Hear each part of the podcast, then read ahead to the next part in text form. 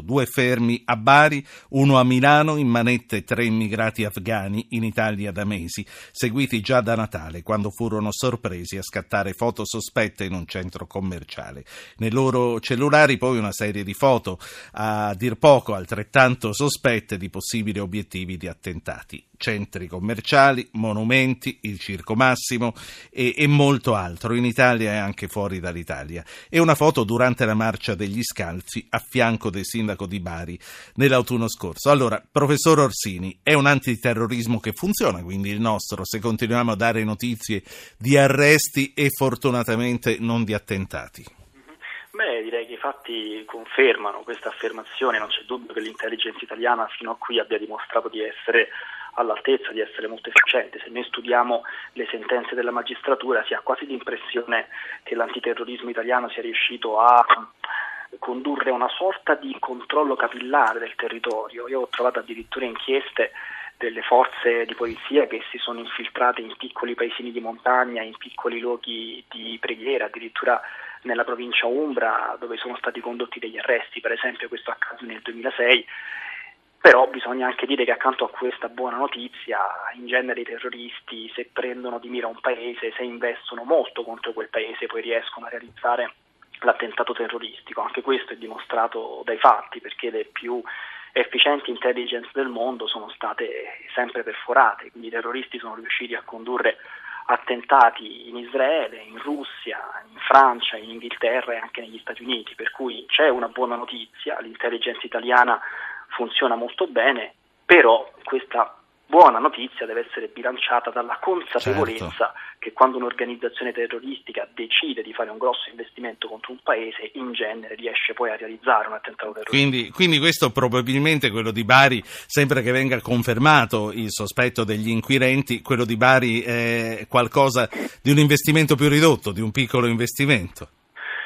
Io direi di nessun investimento, nel senso che se le informazioni sono quelle emerse finora, non sembra che ci sia un investimento da parte dei vertici dello Stato islamico o da parte dei vertici di Al-Qaeda nel colpire il nostro paese. Se questo interessamento ci fosse stato sarebbe emerso durante le indagini perché ci sarebbero state senz'altro intercettazioni telefoniche inequivocabili.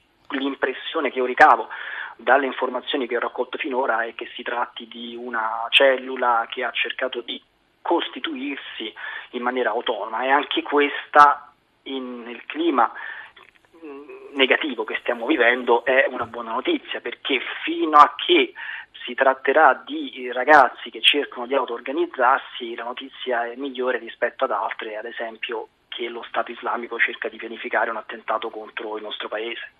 Secondo lei quali potrebbero essere, anche valutando quello che è stato fatto fino ad oggi, le, eh, gli obiettivi eh, di, di un possibile attentato? Che cos'è che bisogna controllare più di altro?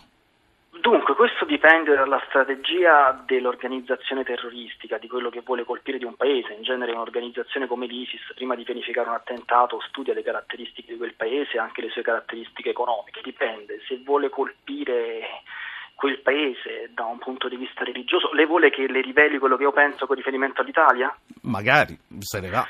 Eh, non so se posso, diciamo che, che, quello che io penso è che dipende, non so se posso dirlo, cioè la mia idea fondamentale è che se l'ISIS vuole colpire il nostro paese da un punto di vista religioso non colpisce Roma, colpisce Assisi, che è la capitale spirituale della, del nostro paese e della cristianità se vuole colpire un obiettivo politico ha un interesse a colpire Roma, se vuole colpire un obiettivo culturale potrebbe colpire anche Firenze. Secondo me ma questo è soltanto il mio punto di vista sulla base dei miei studi, quindi come dire non voglio spaventare certo, nessuno. È, è, per che... questo, è, per questo, comunque mm. che chiamiamo lei, naturalmente mm. si tratta di ipotesi eh, basate esatto. sugli studi che esatto. Alessandro Orsini ha fatto. Eh, passo in onda un primo ascoltatore ricordando a chi ci sta ascoltando che per intervenire si manda un messaggio con il proprio nome al 335 699 2949. Paolo, buonasera, questa sera è lei a cominciare. Sì, buonasera. E sono un po' preoccupato perché non mi sembra che abbiamo a che fare con eh, persone radicate da tempo, come diceva il Presidente del Consiglio. E questi sono insediamenti recenti e quindi eh, nasce il problema del controllo alle frontiere, credo. Certo. E, e quindi ehm, vorrei dire che deve dire la sua l'Europa, non ci può lasciare soli e quindi l'Europa deve fare poche cose, ma deve farle bene. Deve darsi delle priorità e fra queste il problema eh, di aiutare l'Italia sul fronte del, quindi, quindi, signor Paolo, la notizia che tra l'altro abbiamo commentato ieri sera dell'Europa che manderà agenti nei, nei, nostri hotspot italiani e greci per dare una mano ai locali a verificare l'identità di chi chiede asilo, di chi comunque entra, eh, ben venga, lei dice. Eh, ma non basta. Meno a che cosa pensa di più lei? Eh, io penso a quello che l'Europa non deve fare, cioè i controlli sui, polo, sui polipi pakistani nei pescivendoli di Perugia, dando le multe. Non deve fare queste cose, deve fare meno burocrazia fine a se stessa e deve fare più certo. cose utili, soprattutto in questo momento per l'Italia. Siamo andati avanti perché un anno fa eravamo soli, ma non basta. Signor Paolo, grazie. Allora, per quanto riguarda i pakistani che lei ha citato, eh, voglio segnalare a tutti coloro che stanno ascoltando che l'ultimissima parte, verso le otto e tre quarti, sarà dedicata proprio a chi cerca di entrare in arrivo dal Pakistan. Sono stati fatti e sono in corso molti più rimpatri di quelli che pensiamo che ci siano. Ne parleremo con la persona che li gestisce, è un italiano, è l'ambasciatore europeo a Islamabad. Eh, torniamo al nostro ospite, Alessandro. Alessandro Orsini, il nostro interlocutore, diceva questa è la prova comunque che non si tratta di eh, personaggi radicati eh, nel nostro paese, ma di arrivi freschi. Sì, questo è vero, però bisogna anche considerare appunto che i processi di radicalizzazione in genere avvengono in maniera piuttosto impetuosa, in maniera abbastanza eh, rapida. Questo, ci sono delle eccezioni, per esempio i fratelli Quasci si realizzarono in un periodo di tempo relativamente lungo perché iniziarono intorno al 2003 a radicalizzarsi, però in molti altri casi noi abbiamo a che fare con ragazzi che si radicalizzano nel giro di pochi mesi, quindi è ipotizzabile appunto che eh, possa arrivare in Italia un immigrato che non ha alcuna idea radicale e che poi una volta giunto nel nostro paese, magari ottenendo eh, lo status di rifugiato, possa abbracciare delle idee radicali. Questa è un'ulteriore sì. difficoltà per i servizi di intelligence, perché noi immaginiamo, sbagliando, che i terroristi siano tali eh, già quando arrivano in Italia. Invece il grande problema per l'intelligence italiana è che magari arrivano qui con una moralità specchiata e poi dopo si radicalizzano per tutta una serie di ragioni.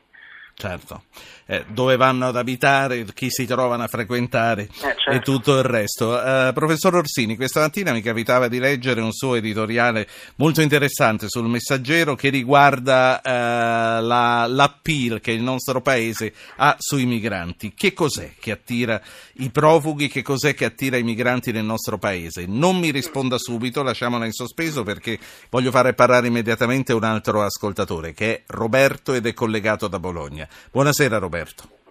Buonasera e grazie di avermi chiamato. Prego. Se posso fare una testimonianza, io ho 70 anni e sono agente di commercio e ho sposato una donna ungherese. Quando andavo a trovare i miei suoceri, stupende persone, arrivato alla frontiera, foto dove andavo, cosa facevo e dovevo essere seguito giustamente perché dovevano sapere se era una persona affidabile oppure no. Sì. Per questo dico che qui da noi queste cose non avvengono. Strano. Beh, all'epoca adesso c'è uno che ne sa molto più di me.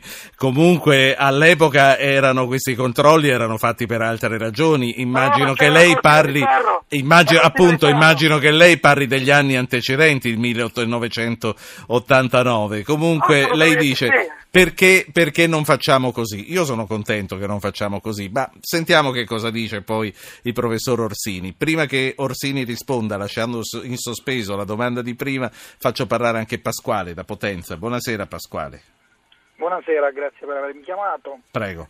Io penso questo, eh, se è vero che appunto le reti terroristiche sfruttano la rete di internet per comunicare, giusto? Sì, per, con, per sì. condividere. Sì. Esatto, internet è stato un grande canale sì. per loro.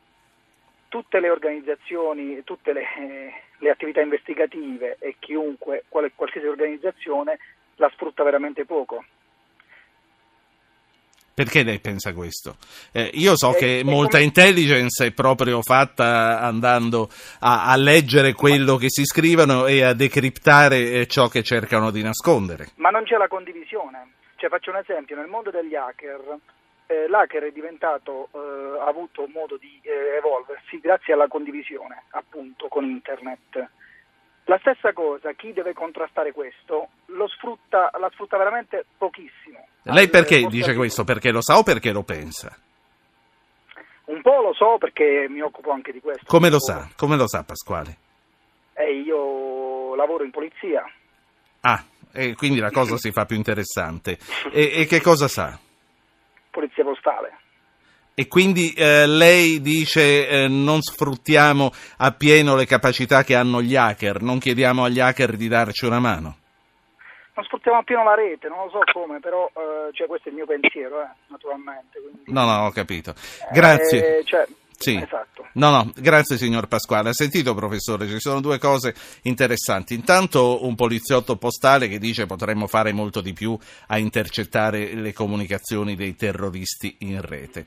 E poi questo ascoltatore di Bologna che vorrebbe che facessimo come facevano una volta nei paesi dell'ex blocco sovietico. Eh, diciamo che eh, anche nei regimi autoritari noi abbiamo il terrorismo, quindi da un punto di vista empirico non è corretto credere che i terroristi riescano a colpire soltanto le democrazie occidentali perché sono appunto più aperte, sono più liberali, perché anche i, reg- i regimi autoritari hanno dovuto confrontarsi con, uh, con, il problema del terrorismo, quindi il problema è, è più complesso. Per quanto riguarda invece il problema di gestire internet, ricordiamo che internet chiaramente ha miliardi di utenti e che coloro che si connettono alla rete ogni giorno sono miliardi di persone, quindi io non credo che possa esistere polizia postale che riesca ad assumere un controllo capillare della rete, per cui è chiaro che noi siamo vulnerabili, ma non dobbiamo dimenticare che sono vulnerabili anche i terroristi, perché così come eh, noi dobbiamo avere paura della eh, rete che viene utilizzata dai terroristi, i terroristi devono avere paura della rete che utilizzano perché finora i poliziotti che sono riusciti a arrestare i terroristi l'hanno fatto perché certo. questi avevano comunicato attraverso internet, quindi è un'arma a doppio, doppio taglio, in alcuni casi sono passati attraverso le maglie dei servizi di intelligence, in particolare quelli belgi e quelli francesi, nella stragrande maggioranza dei casi i terroristi che utilizzano internet si condannano da soli perché vengono arrestati. Certo, ehm, lei cosa, cosa, risponde all'ascoltatore Paolo che dice dovremmo, fare, eh, dovremmo seguire i migranti molto più attentamente come una volta facevano con lui quando andava a trovare gli ex suoceri? E che non possiamo farlo, nel senso che... Perché questi sono centinaia di migliaia. Eh, nel 2015 sono arrivati in Italia 153.000 migranti. Questa, questa, è, già, questa è, già, una risposta. Senta, concludiamo eh, là dove avevo lasciato in sospeso. Che cos'è, eh, in che cosa sta l'appeal dell'Italia verso i migranti? Che cos'è che li attira nel nostro paese?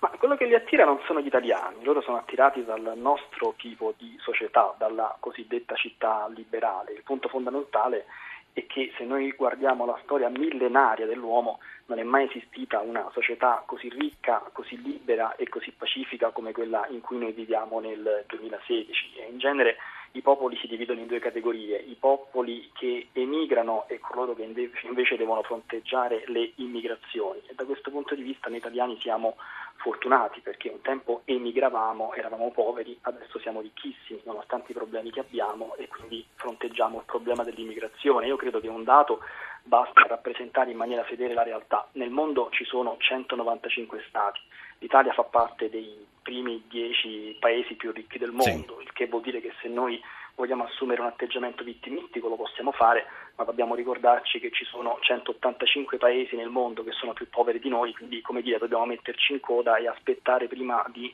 sentire le doglianze di tutti questi paesi. È, è importante che lei abbia sottolineato questo. Professore, la saluto, ci sentiamo molto molto presto e la ringrazio sempre.